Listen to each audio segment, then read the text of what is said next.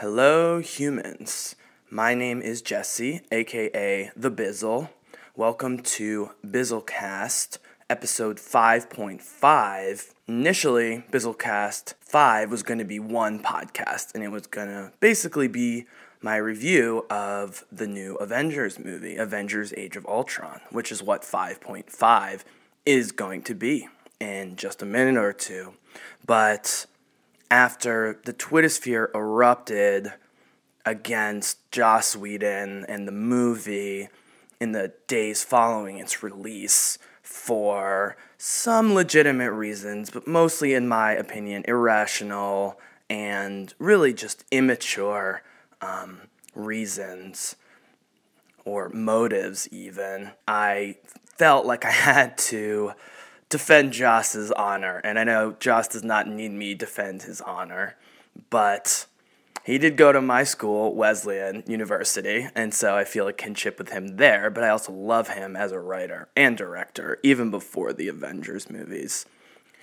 But specifically, I attempted to defend him against two camps.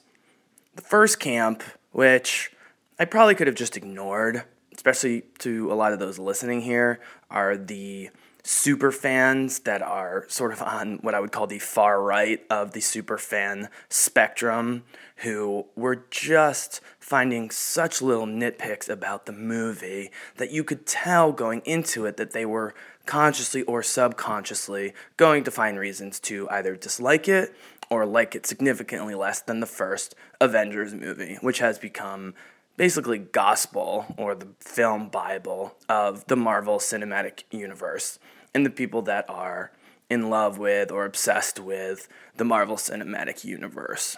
Sequels never do as well as the originals. Financially, that's not necessarily the case. The Iron Man movies, each of the three, made more and more money, even though the second was far inferior to the other two. Nevertheless, a lot of people would still argue the first Iron Man's the best. It's pretty well accepted that The Empire Strikes Back, from a film standpoint, is the best Star Wars film, but it didn't make as much money in the box office as the original, and Return of the Jedi made even less. I think the word, from sort of a literary standpoint, that we can apply to this phenomenon is nostalgia. Our first time doing anything is always the best.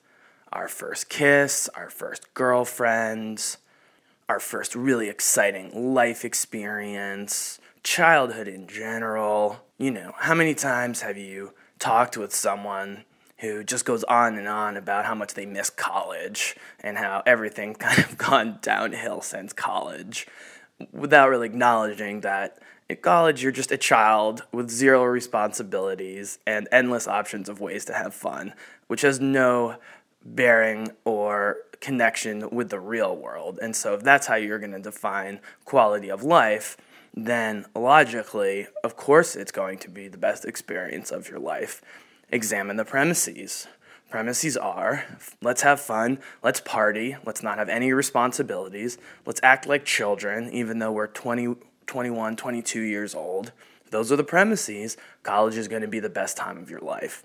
And I think super fans really did not examine their premises when they went into Age of Ultron and since they've seen Age of Ultron in all of the nonsense on the Twitter sphere. Joss Whedon, the director and writer, who had already basically tendered his resignation in terms of future movies months ago, and who admitted to being exhausted by the whole process and who was tasked with setting up essentially the next five years of Marvel movies in addition to telling his own tale, and who quit Twitter a few days after the movie came out because of all the hatred. It's just really sad. And the one thing that gives me solace in all this is that the reaction of the mainstream audience has been very, very, very positive overall, both in my two viewings of the movie, where it was mostly casual viewers who had a great time and laughed a lot and gasped at certain moments that they weren't expecting,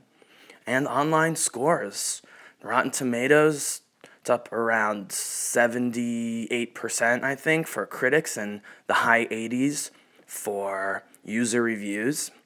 IMDb, which I think in some ways is the best indicator of user scores because there are so many of them.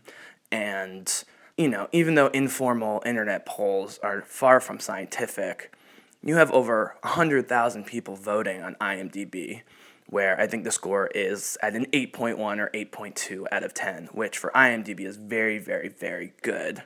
Whereas in some of these other services, you're talking about people reviewing in the hundreds or the thousands. I'm probably also sensitive to this issue because I consider myself a super fan, although I don't abide by a lot of the sort of super fan orthodoxy that's out there. For example, I really don't care if the characters are significantly different than they are in the comic books, even though I grew up with comic books, because I care about great cinematic experiences. And if the characters are true to the way they're written in the movies and are portrayed well by the writers and especially the actors, that's what I care about. I also have just developed the ability over the years to sort of consciously lower my expectations when I'm going to see movies that I'm really excited about, whether they're the first in a series, like the original Avengers, or the first Lord of the Rings movie when it came out, which I was really nervous about because I love Lord of the Rings, the book, and still love it and loved it growing up, and really just felt relief after that first Lord of the Rings movie. But so back to the Avengers. There was no way this movie was going to live up to it. And so I, while listening to lots of nerd podcasts and reading nerd websites, sort of self filtering spoilers and information so as to get excited and be prepared for things but not know too much, engaged in a process of scaling back my expectations. And I'm going to give myself a pat on the back on this one because it worked brilliantly. And as I mentioned in my mini review of the part one of this podcast, where I talk about how I really liked the movie. I actually liked it more than I thought was a nice side effect of having been able to scale back my expectations to the point where they were even lower than I thought they were until I saw the movie. With Avengers Age of Ultron, no one's really said it, but it's implicit that it is a Hollywood movie. All of these Marvel movies are obviously Hollywood movies. They're Hollywood movies both from a literal standpoint, coming from Hollywood studios, but also a structural standpoint in terms of the three act structure and the story of the origins and rise of heroes and other Hollywood tropes. But to criticize Avengers Age of Ultron of being a Hollywood movie with a negative connotation and letting all the other Marvel movies off the hook doesn't really make a whole lot of sense to me for a number of reasons. But going back to my ability to lower my expectations, my worst case scenario for Avengers Age of Ultron was that it would be a really good and fun Hollywood movie. That was my worst case scenario. And that is exactly what I got. And there are clearly haters out there who hate it for what it is or what they perceive it to be and based on expectations that they had for it. But if you just look at the film and how much goes on, and in terms of the running time of the film, how much of that time is taken up by action, even by Marvel standards, certainly by Joss Whedon standards. And yet, Joss Whedon and the actors gave us a lot of excellent and significant character moments that had a lot of depth to them at least in terms of a comic book movie or a mainstream Hollywood movie, where action is seen as the central core of what's supposed to happen in these movies or what people expect to happen in these movies.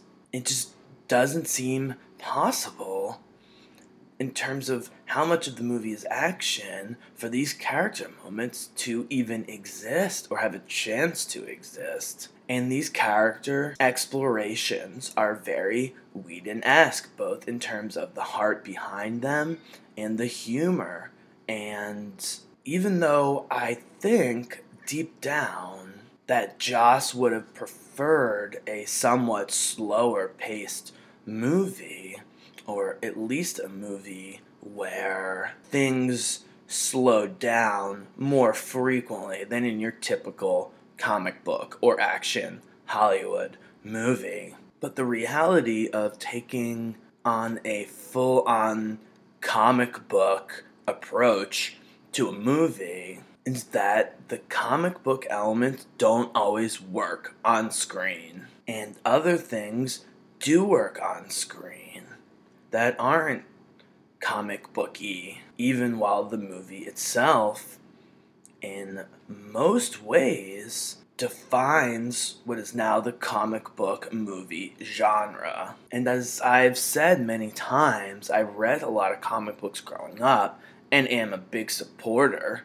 of comic book culture for the most part. I'll still occasionally pick up and read a trade paperback of the best stories from the Marvel Universe and some of the best stories have actually been written in the last decade, which has both bolstered the movies, but also provided a lot of storylines. I mean, Captain America the Winter Soldier, in terms of the comic book series, was written less than 10 years ago and now is one of the highest grossing and most beloved Marvel movies of all time. I love looking at the art of some of the best comic book artists. Some of the stories are incredibly well written um, without going into a full um, history lesson of the Marvel universe, both comic and film, but specifically comic. In each decade since World War II, for the most part, there are upsides and downsides in terms of quality. And I was lucky that when I was starting to read in the late 80s and early 90s, there was a fresh crop of excellent writers who were at the controls, or at least holding the reins from a story standpoint. And that really helped suck me in. And it's funny how many people online who are big Marvel fans now are around my age because of that very fact. And now I think there's a lot more respect for graphic novels. Even referring to a comic trade paperback as a graphic novel helps sort of increase its uh, credibility or at least attractiveness to non comic book fans. But the bottom line is they are graphic novels. And there's a lot of reasons for this. Um, the movies and the success of the Marvel movies is a big one. Also, the fact that in the 90s, continuing today, Japanese manga, which is their versions of graphic novels, have become very popular in the United States.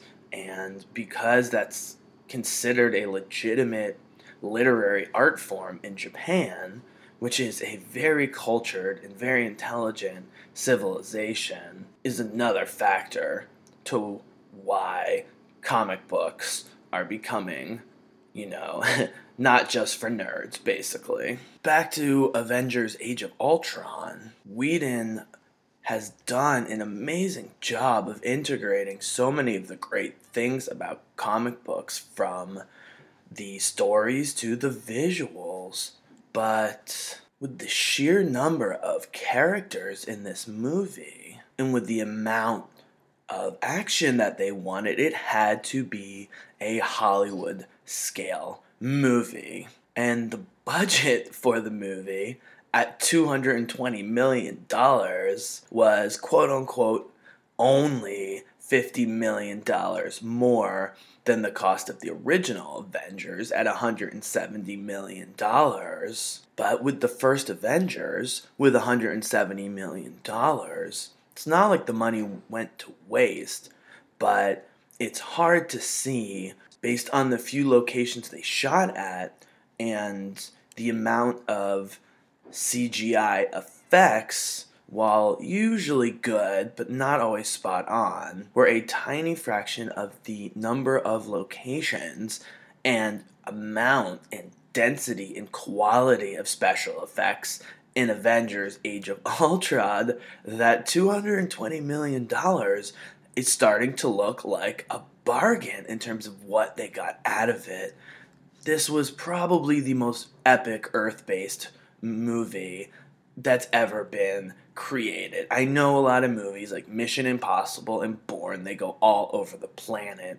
But when you look at the fact that with each location, the battles that are going on really involve the whole city of whatever location they're at. Plus, you add the ridiculous amount of superpower CGI and choreography it's sort of in today's day and age at 200 million and change seems like a pretty good deal. But even the small details, or apparently small details, for example, what they call pickups in Hollywood lingo. And if you're into films and especially into filmmaking, you know what pickups are. Pickups are essentially reshoots, um, either planned or otherwise, where they mimic the real world locations and environments in a Hollywood studio by creating enough of a backdrop and recreating the lighting where they can do some of that character stuff where it's close ups and you don't need to see the whole city. You can do that later in the process in order to save both money and time. And when I said they're unplanned pickups, there are also times usually having to do with sound actually, where they want to do a close up scene on location and it just doesn't work with the sound. And sometimes you can do that through what they call ADR, which is basically overdubbing yourself later. Um, so you're kind of lip syncing uh, to the lines that you're saying, but sometimes you need a full visual reshoot. And so they recreate the environment in a smaller version in a controlled environment in the studio. And if they used a lot of those studio shots or any, I really didn't notice. And because I love watching behind the scenes stuff when the Blu rays come out, um, or on DVD or on TV or on the internet or whatever, um, and you listen to commentary, especially if you listen to like the directors and the producers and other people on the production team, and you see how things were filmed, you know that there was more going on in a studio than you would think. But things like sound and lighting make all the difference, and so. If there was a lot of studio stuff going on, I really didn't notice and that's just the brilliance of the production team and the few sort of CG or environmental um, scenes or effects in the first Avengers that didn't quite work. You didn't see that at all here. And part of that was that the first Avengers was a bit rushed in terms of the production schedule. They moved it up from when they originally wanted to do it because they wanted to be able to tap into the momentum of the relative success of the solo movies before the first Avengers, certainly the Iron Man movies. But back to Joss Whedon, he did everything he was asked to do by Marvel and a lot more. And this is his MO. And the and more is the writing and especially the humor of this movie, which I think is already underrated. I think will be appreciated more over time. But this movie was funnier than the first Avengers. And there's a lot of reasons for why that's the case, besides just the writing of Joss Whedon. Sometimes in the Marvel films, you're kind of hit over the head with humor, like in the second Thor movie, Thor the Dark World, which is probably the weakest of all the Marvel films. I think most Marvel fans would agree with that. And it wasn't because it wasn't funny. And Chris Hemsworth as Thor and the you know incredible Tom Hiddleston as Loki have great rapport and repartee and banter. The problem was there was humor that was removed from the plot and the characters. They were jokes, and that is the difference between being jokey and being funny. But it wasn't the jokiness that was the real problem. It was that jokiness in Thor the Dark World was kind of being used as a balm um, or a band aid to cover up a weak plot and a half baked story and even character elements that didn't quite achieve what they were trying to achieve. Thor the Dark World was very jokey. The Avengers movies are funny. They happen to have some jokes, but a lot of them are character driven, character built, and are constructed and evolve and eventually come to light over the course of the entire film some of the sort of running gags are pretty obvious um, in Joss Whedon's stuff. For example, in the very first scene of the movie, when they're taking down Hydra and kicking ass, Iron Man runs into some defenses he doesn't expect and says, "Oh shit!" And Captain America, who is you know now the official leader of the team, at least tactically the leader, is just like language and so throughout the film, everyone's making fun of Rogers for being such a Boy Scout that even the word shit makes him feel uncomfortable. And then, of course, it pays off at the end when he's really in trouble and just screams out, son of a bitch!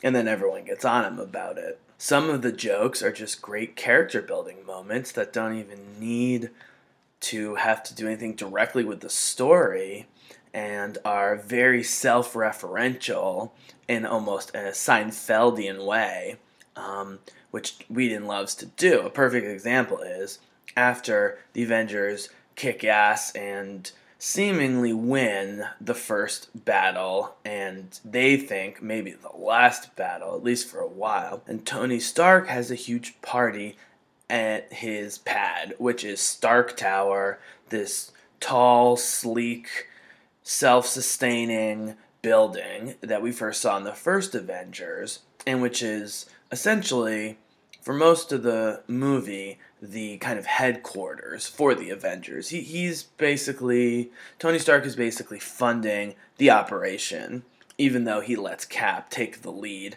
for the most part when it comes to the actual fighting or missions themselves. And they throw a big party because they think they've taken down Hydra, which has been the main enemy for, you know, about a year now, both on TV and on screen. And there's a lot of great touches. You've got all these old war veterans who you realize eventually are actually uh, Steve Rogers, uh, Captain America's friends, and they're in their you know 80s, and Captain America is like you know 30 because he was in ice for 70 years. I thought that was a cool touch.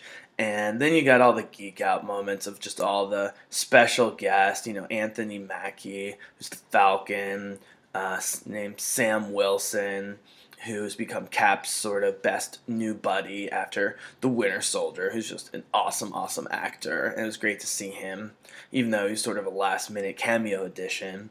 But back to the humor, Don Cheadle appears, and he has been really underused in all the Iron Man movies, in my opinion.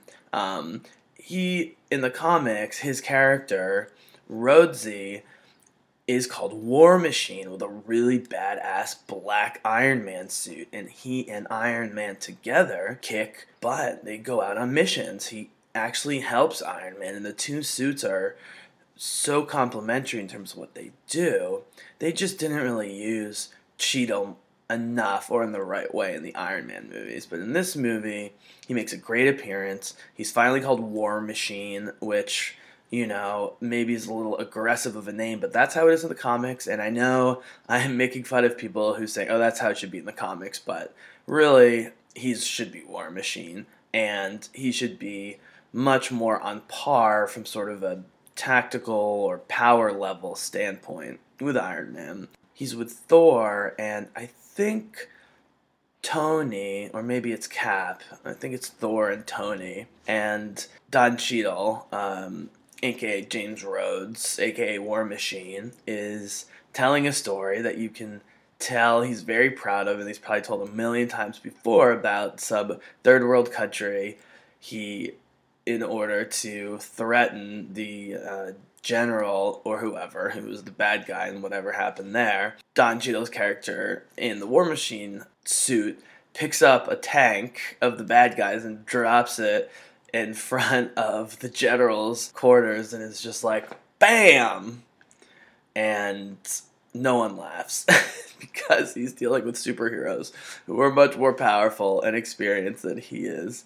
And he's very upset about it. And then three minutes later, you see him with a bunch of civilians tell the same story, and they crack up. And he is just so self satisfied in a lovably cocky and arrogant way um, that Cheadle just plays beautifully. So um, Joss just has mastered so many different kinds of jokes and, and humor, and he's not even afraid to put in you know a couple jokes that seem kind of corny or, or you know just cliched. On the Avengers, I think the classic one is um, early in the film. Um, when we first see Thor, he steals Loki the war criminal and his bro- who's his brother away from Tony Stark and uh, Captain America and Black Widow, who are trying to bring him back to their base on the helicarrier to interrogate him and figure out what he's doing to try and destroy the world. Thor comes out of nowhere, comes in the plane, takes Loki, jumps out, and they're gone. And suddenly, Stark is in the Iron Man suit, about to go after Thor and get back Loki. And Captain America says, Stark, we need a plan of attack. And Iron Man just goes, I have a plan. Attack. And this is a very corny line, but just works perfectly with the characters and what's going on within the story. And just when you have great actors and, and filming and editing, you can make it work. Another example of sort of basic humor that Whedon just makes work better than most could. Uh, and this was in the trailers, not much of a spoiler, but at some point, there's a really cool scene where Black Widow drops straight out of the stealth jet on a very Batman esque motorcycle. And in the fighting, Cap has lost his shield, and Scarlett needs to get to Cap anyways to help him fend off all of these enemies. And so Black Widow figures, well, I better get the shield because we know as great as Cap is, he needs a shield to really fully do his thing. And as she cruises past the shield and picks it up with one hand while still driving, she said, I'm always picking up after you guys. And again, not a super hilarious line on its own, but if you've been watching all the movies and following the development of all the characters, in some ways, Black Widow is always picking up after them. And these guys who are technically more powerful than she is in terms of having superpowers or enhanced battle suits and so forth. But Black Widow is just the one who knows how to get stuff done because she has been pulling stunts like this long before the Avengers ever came together when she was a long time top operative for S.H.I.E.L.D.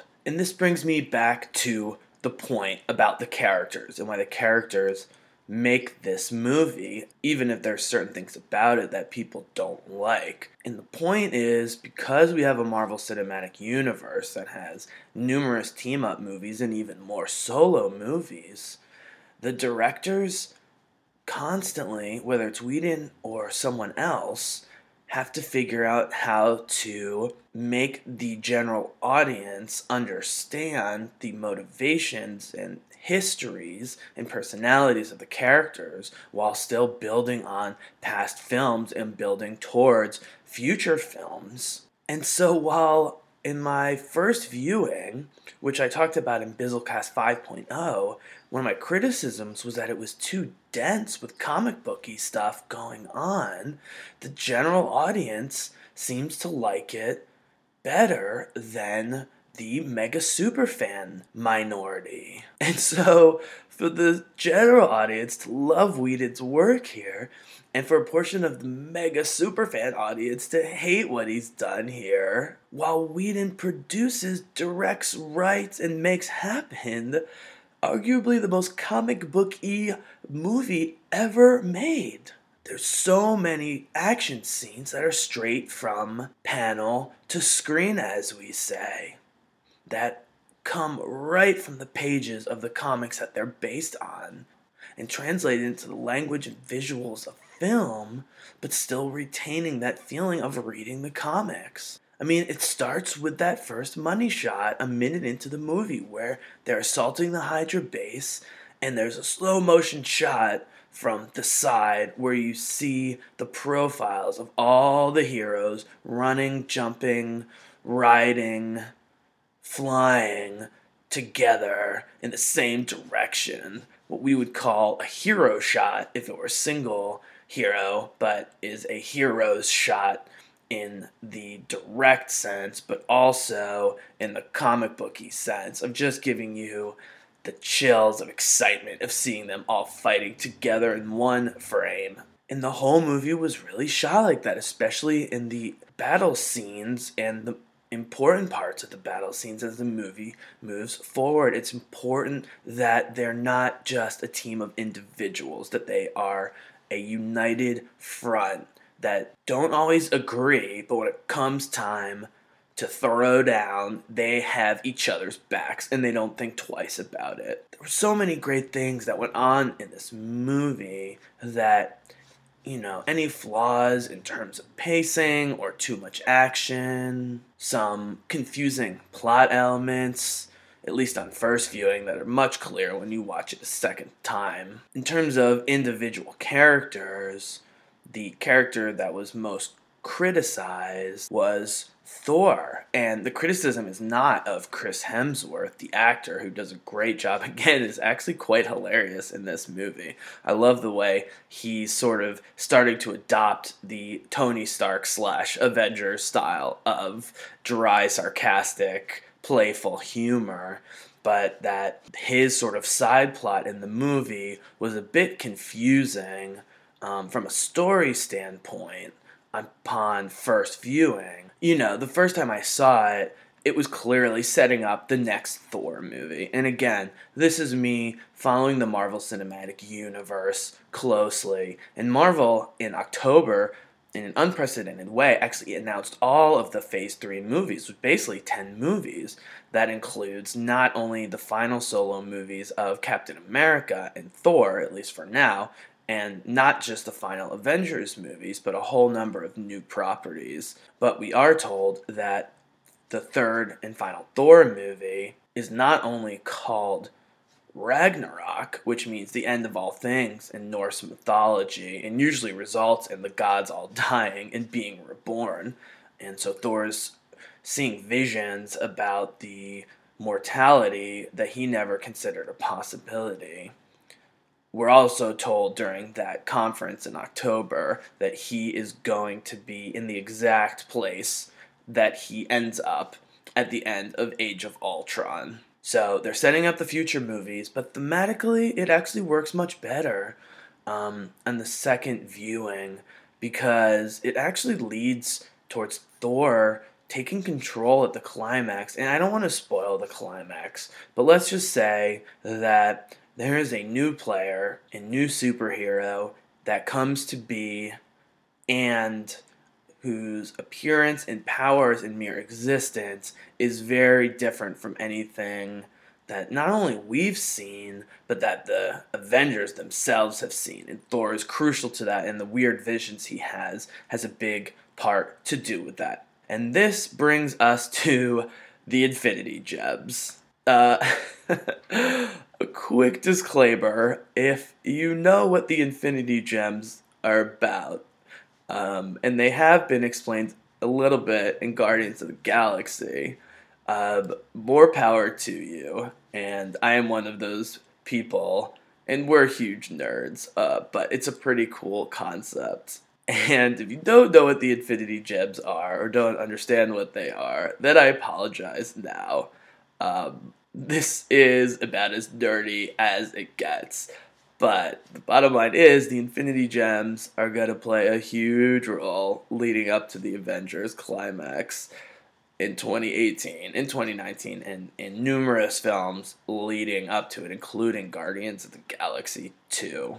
But essentially, as we're told by Benicio del Toro's sort of space Liberace character, the Collector in Guardians of the Galaxy, when the Big Bang exploded and the universe came into existence, the power and energy of the creation of the universe was captured to a certain degree in six gems that represent the six different aspects um, or substances that make up the universe, and that these gems are incredibly powerful. In the Guardians of the Galaxy finale, where you see the Infinity Gem, um, the purple one, and it explodes into this crazy final sequence where they try and keep the Infinity Gem from the big bad guy and keep it under control. That's an example of an Infinity Gem that we were told specifically is an Infinity Gem. And Avengers goes a step further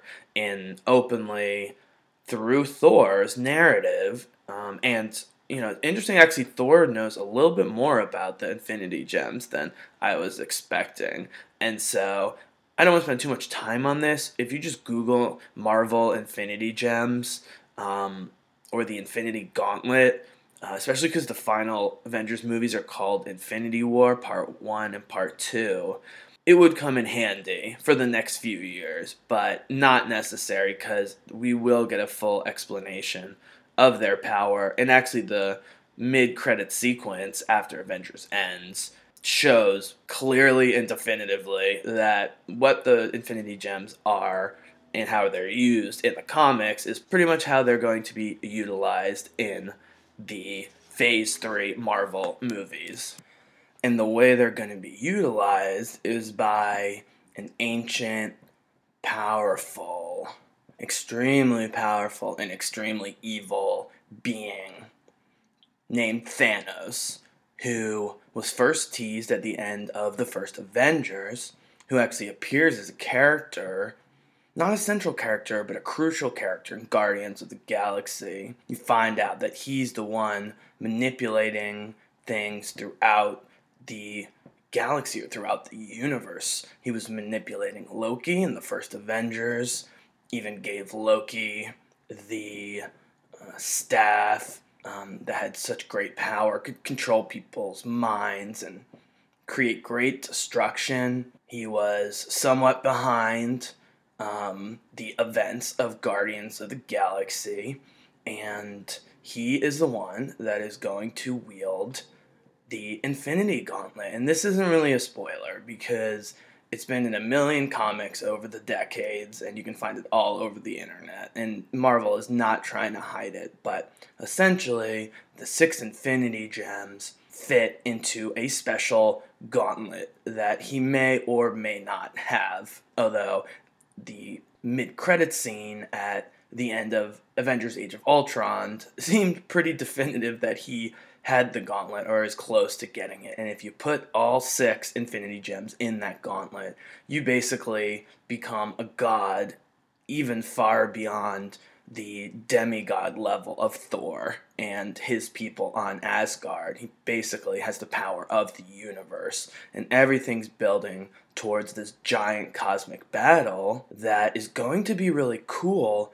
But when you're teasing something like that over five, six, seven years, inevitably is going to seem kind of shallow or unengaging. And the reality is, I don't think Joss Whedon really cares about Thanos, which, in my analysis, may be part of the reason he's leaving the Marvel Cinematic Universe, at least for now. I think he's just exhausted as well because of the scale of doing two Avengers movies in less than five years. Thanos is kind of the classic big, bad, horrible, the worst and most powerful villain ever, without much personality, at least so far. And we're not going to see him in full power until years and years and years of movies. I mean, between the first Avengers and the last is seven years. And there's something like 12 or 13 movies during that time period. As cool as the Infinity Gauntlet concept is, again, big nerd alert here, it's just not that compelling, even to a super fan like me and is probably just confusing to the general audience if they haven't seen all the movies or even if you've seen all the movies one time but not enough to really to digest all of the little easter eggs and mini intentional spoilers and so forth peppered throughout some but not all of the Marvel films. He's certainly far less compelling at the moment by far than Loki, who's become a huge fan favorite. Um, he's Thor's brother, or at least adoptive brother, and is very much a Shakespearean character who is the hero of his own story and who has some reasonable motivations, is not pure evil, but because of his past and where he came from and his jealousy of Thor and his hunger for love and power over others. And of course, more so, just Tom Hiddleston's really um, charismatic and just hypnotic performance as Loki that he became the villain of the first Avengers movie. And I don't know whether that was originally in the plan or not, because there's only a year between Thor and the Avengers, 2011 and 2012, respectively. It seems likely that he was in the plans. And if that is true, then I give Marvel even more credit because that means they recognized how great Hiddleston was, even in the early development phase or at least filming phase of the first Thor movie, so that Whedon could write an entire movie around him in the first Avengers. But back to Thanos, it really comes down to the fact that Marvel has been planning for a while and is now executing a vast cosmic element to the Marvel universe, of which Earth is just a small part. While the first Avengers was the first major alien invasion and encounter on Earth in the Marvel Cinematic Universe. The first Thor movie in 2011 was obviously very cosmic. Thor is a cosmic character. But even in Thor's mythology, vis a vis Marvel, there are only nine realms or nine planets essentially that Thor and the people of Asgard, the demigods of Norse myths, who are actually real and possess massive amounts of power and are demigods, if not full on gods. That was very cosmic, but it was still limited to the nine realms. And there was a few hints in Captain America, of course, what was later known as the Tesseract, was known as the Cosmic Cube in the first Captain America. And, you know, it's called the Cosmic Cube, and it gave great power to the Red Skull, who was the head of the Nazi rogue science division, who were actually more evil than the Nazis. He's actually, you know, Red Skull is, is too evil for Hitler, which makes him both kind of a cartoonish character, but also a very frightening character. And was, as a quick aside, a semi stand in for Hitler and the Nazis in general in the Captain America comics during and after World War II to represent all the horrifying evil of the Nazis without being directly political, but tackling the same themes in terms of death and destruction and Holocaust and all of that. But the first real alien encounter was in the first Avengers, and Joss handled it well. Never really complained about it. And, you know, that final battle in New York, for the most part, was pretty awesome and uh, opened up the universe in a way that we hadn't seen up to that point. Obviously, with Guardians of the Galaxy, we took a huge leap as an audience with the movie makers to a much more cosmic vision of the Marvel Universe, both literally and figuratively, when Chris Pratt, who plays um, Star Lord um, Peter Quill, he's abducted from Earth and is raised and lives among seemingly all non humans. As far as we can tell, while people look human, he's the only actual Terran, as they call him. And as mentioned previously, with Benicio del Toro as the collector who collects items of infinite value, and of course, the Infinity Gems would be among them, and the collector is aware of the Infinity Gems, but Chris Pratt and his ragtag crew, which become the Guardians, really don't know a whole lot about it until Benicio gives what's arguably the greatest and most compelling exposition ever seen on film. Not only because it's so long, but because it's so obscure, even to people who are familiar somewhat with Marvel Comics, and esoteric, but was crucial in turning to the next chapter of the Marvel Universe. So, if Captain America the Winter Soldier early in 2014 was a major turning point for the Marvel Cinematic Universe in terms of making it darker and more grounded in sort of our political reality in the, you know, real world, then with Guardians, the MCU turned forward multiple chapters that really, even more than the Avengers movies, in some ways, set up the ultimate showdown with Thanos in the final Avengers movies. And so I think that Joss and his style of making films, which is so much about the immediacy of characters and their relationship to one another, especially because he's not going to be around for the cosmic part and because he's essentially been forced to work in some of these cosmic elements. Now, I don't feel totally bad for Joss on this account because he knew what he was getting into. By the time Avengers was getting made, they kind of knew that the Marvel Cinematic Universe, or the MCU, was going to take off and going to be able to head in a ton of new directions, and that he was going to have to kind of launch that in the first Avengers.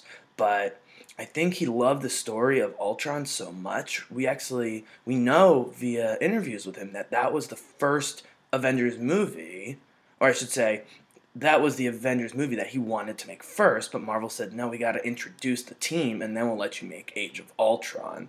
Problem is when you add in Thor the Dark World and Guardians of the Galaxy, especially, and expanding the cosmic vision of the universe, this all happened between the two films. And so I think he might have underestimated the level to which he was going to be required to set up not only future movies, but the cosmic vision of the MCU. And I think that probably factored in to some of his dissatisfaction um, and maybe part of why he's leaving. But again, I think he's mostly leaving because doing two Avengers movies in a handful of years is just a ridiculous amount of work and responsibility. And Joss is such a creative mind.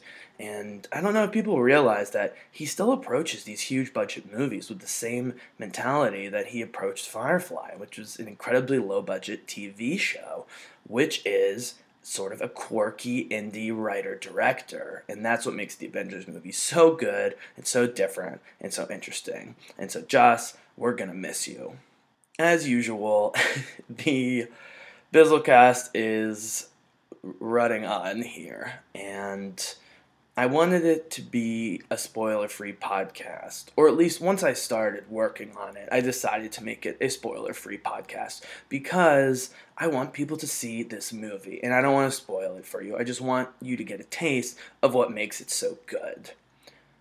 The last couple things I'll talk about are Ultron and the Scarlet Witch. Ultron, of course, is the big bad guy, and Tony Stark aka Iron Man, along with Bruce Banner, when he's not being the Hulk, they are brilliant, brilliant scientists. And with Loki's scepter from the first Avengers that they're able to recapture at the beginning of Age of Ultron turns out to be way more powerful than even they thought or experienced, in that it was operating similar to how an advanced AI was operating. And so they think by harnessing the power of the scepter, they can create a benevolent AI to protect the planet from the greater threats to the planet from off world, from outside in the universe. Problem is, Tony's desperation to do this isn't coming out of laziness or lack of will, although I'm sure they're all a little tired at this point, constantly saving the world, but it's because that when they attack the Hydra base at the beginning of Age of Ultron, and all sorts of stuff happens, they run into two Eastern European twins who, for reasons I'll leave out, really don't like the Avengers and particularly don't like Tony Stark, having to do with his involvement in the weapons industry, which he's not really involved in anymore, but used to be. And a lot of innocent people died because of that, even though at the time he wasn't aware of it.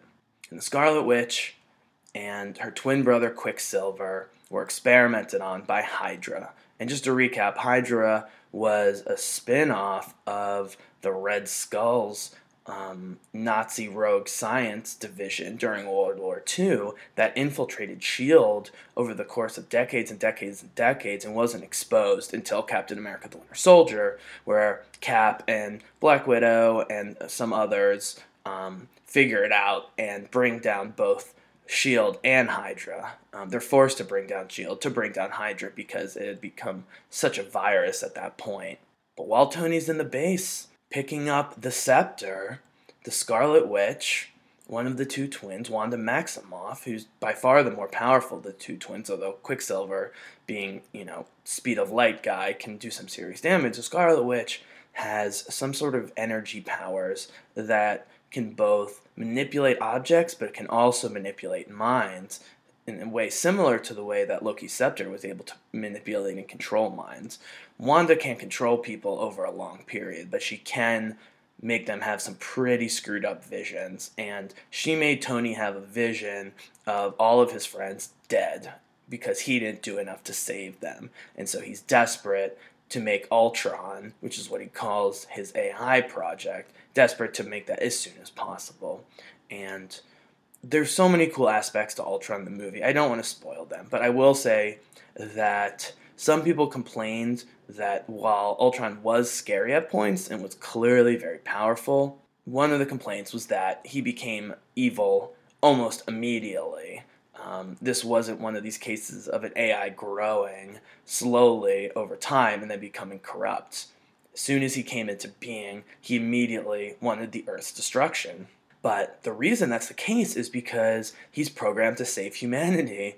But within his programming language, he comes to the conclusion that the only way to save humanity is to, firstly, destroy the Avengers and anyone of great power on Earth who would get in his way, and secondly, to push humanity to evolve, but if they didn't evolve the way he wanted them to evolve or thought they should evolve, he was going to kill them all and either start over with a Noah's Ark scenario or just annihilate them completely. And with everything going on in the movie and how much Joss had to pack in, I was totally fine with that happening. Um, and actually, you know, later on in the movie, it becomes clear why he jumped to, why Ultron jumped to that conclusion so quickly. He's very human in his face. Um, it actually his face reminds me of Groot a little bit from Guardians of the Galaxy. It's a non-human face, but the facial expressions are there and are recognizable. The other complaint about Ultron is that he's too funny. It's James Spader, and Spader is hilarious. And you know, I think what got lost on people is that Ultron really is sort of the um, Pinocchio stepchild uh, whatever you want to call it, of Tony Stark. And so while he's sort of the negative of Tony Stark, the evil side of Tony Stark, um, the way Agent Smith in The Matrix became the opposite evil version of Neo, Ultron also maintains Tony's sense of wit and is constantly trying not to be the evil robotic version of Tony Stark, but he can't really help himself. And so people complain that he's too funny for a villain, but I still think that the overall scenario was so well, it was dark enough and it was scary enough. And it's Joss Whedon, and the bad guys are always going to be the heroes of their own story and are usually going to be funny. I, really, really enjoyed Ultron. And again, as I mentioned before, in terms of the effects and CGI, it never looks fake. I mean, honestly. I mean, you know you're looking at CGI in principle, but you, you don't even think about it after a while. And so that's Ultron, and James Spader is disturbing and hilarious as we expected him to be. I want to finish talking about Elizabeth Olsen, who is a 26 year old woman who hasn't been in a lot of movies. She was in Godzilla and a few more uh, smaller indie movies, and she plays the Scarlet Witch. As I mentioned, she's playing an Eastern European twin um, who has been experimented on by Hydra the descendant of the rogue Nazi science division and develops these telekinetic and telepathic powers in ways that kind of are similar to Jean Grey, actually, in the X Men.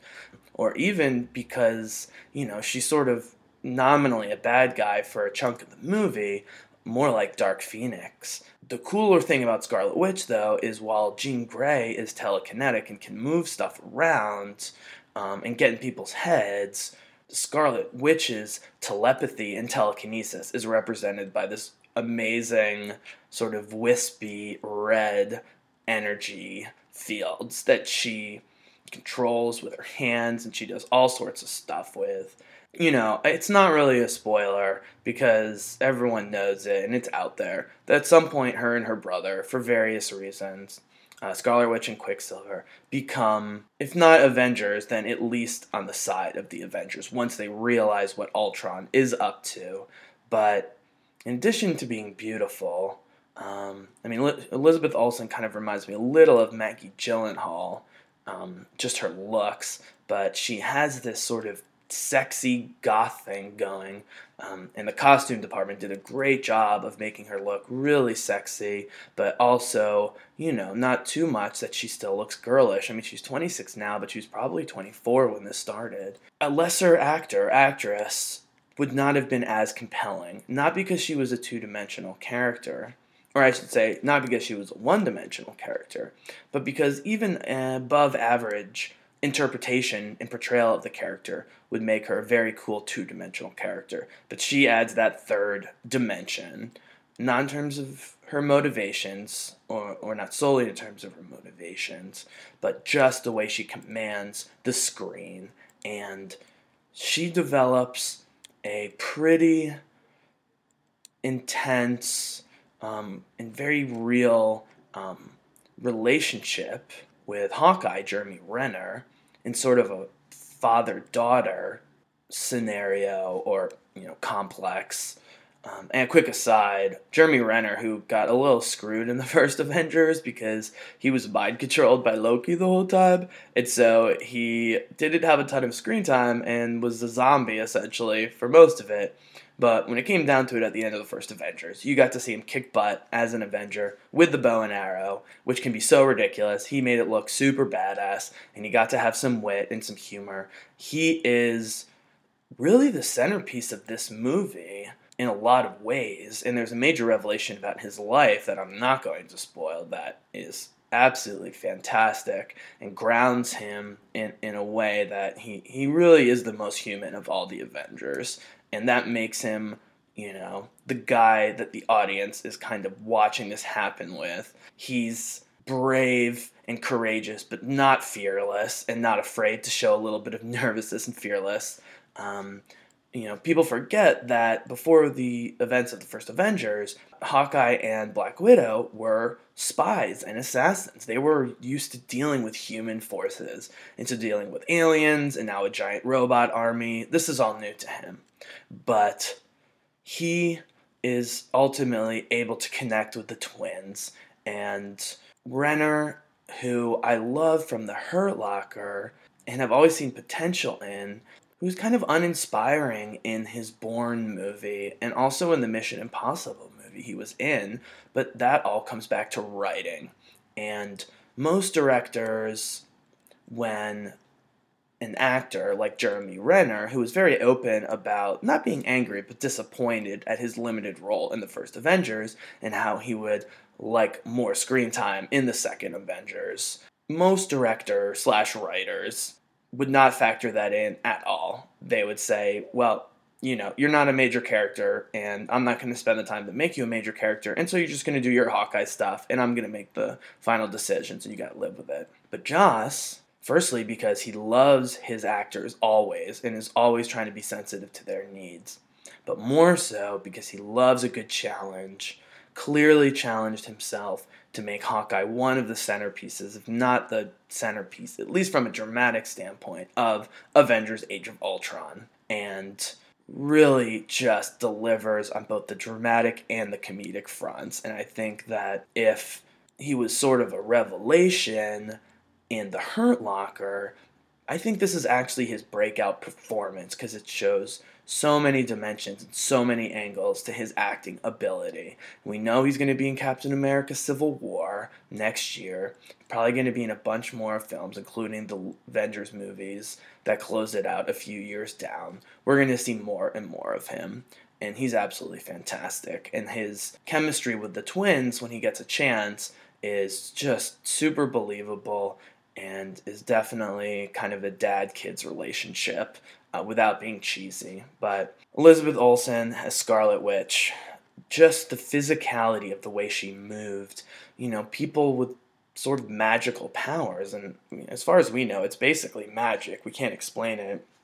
We know she was experimented on, but it can come off as super cheesy. And in a year and a half or so, Benedict Cumberbatch is going to play Doctor Strange, another character from the Marvel Universe that anyone who reads comics knows about, but never really was able to carry his own series. But because of the visual awesomeness of him being a straight up sorcerer, the sorcerer supreme, is going to be sort of a grown up Harry Potter, I think, is what we're looking at there. Scarlet Witch, though, really makes it seem like a superpower and not magic. And she's kind of going after the Avengers here or there as the movie goes on. But when the gauntlet's thrown down, and she decides she's had enough of the bad guys of Ultron and is just pissed at what's happening to her home. Just sells that anger so brilliantly that you're almost a little scared of her. This, you know, this wispy little, uh, you know, young woman in her mid 20s. And uh, she just really got the visuals of what her powers were supposed to look like. And they do so many things, and the movement of her arms and hands, um, little details like that, uh, and just her screen presence and sexiness and intelligence and wit really are hypnotic. And there were a lot of things I was excited about rewatching in my second round of Avengers Age of Ultron, but she was definitely at the top. And she is now an Avenger, and she's going to be in Captain America Civil War, and we're going to be seeing a lot of her. And they cast her young on purpose. I think it's a great idea. Same way that Star Wars Episode 7, JJ cast Daisy Ridley, unknown young actress, to play the lead female role. It's just so much more exciting when it's an actor or actress that you're just not used to seeing. And then when they kill it, when they knock it out of the ballpark, like Renner and Anthony Mackie do in the Hurt Locker, and it's funny now that they're on the same team after being, you know, on the same team in the Hurt Locker. Elizabeth really stole my heart, and anyone who knows me knows that I am a humongous Scarlett Johansson fan. I've talked about her a lot I know there's some mixed opinion about her, but I haven't seen a single movie of hers since she was first in Lost in Translation where she wasn't great, even movies that weren't top notch movies. Now we're starting to get more female superheroes, but you know, she was one of the guys in the first Avengers, but still managed to be a you know a full fledged woman, um, and Billy's paving the way for all these female superhero characters. Now she's going to be in Ghost in the Shell, which I've talked about before an extremely famous and popular anime series of movies and TV seasons and even mangas, graphic novels from Japan, and is one of my favorite properties on the planet. Scarlett's really taking it over. I also love Zoe Saldana, as someone referred to her the reigning queen of science fiction because she's already been in Avatar and two Star Trek movies and Guardians of the Galaxy. She's now filming three more Avatar movies. There's going to be at least one more Star Trek film, and there's going to be at least one more Guardians of the Galaxy movie, and I can't imagine more are not, you know, on the books at least going forward. Not to mention, it's pretty clear that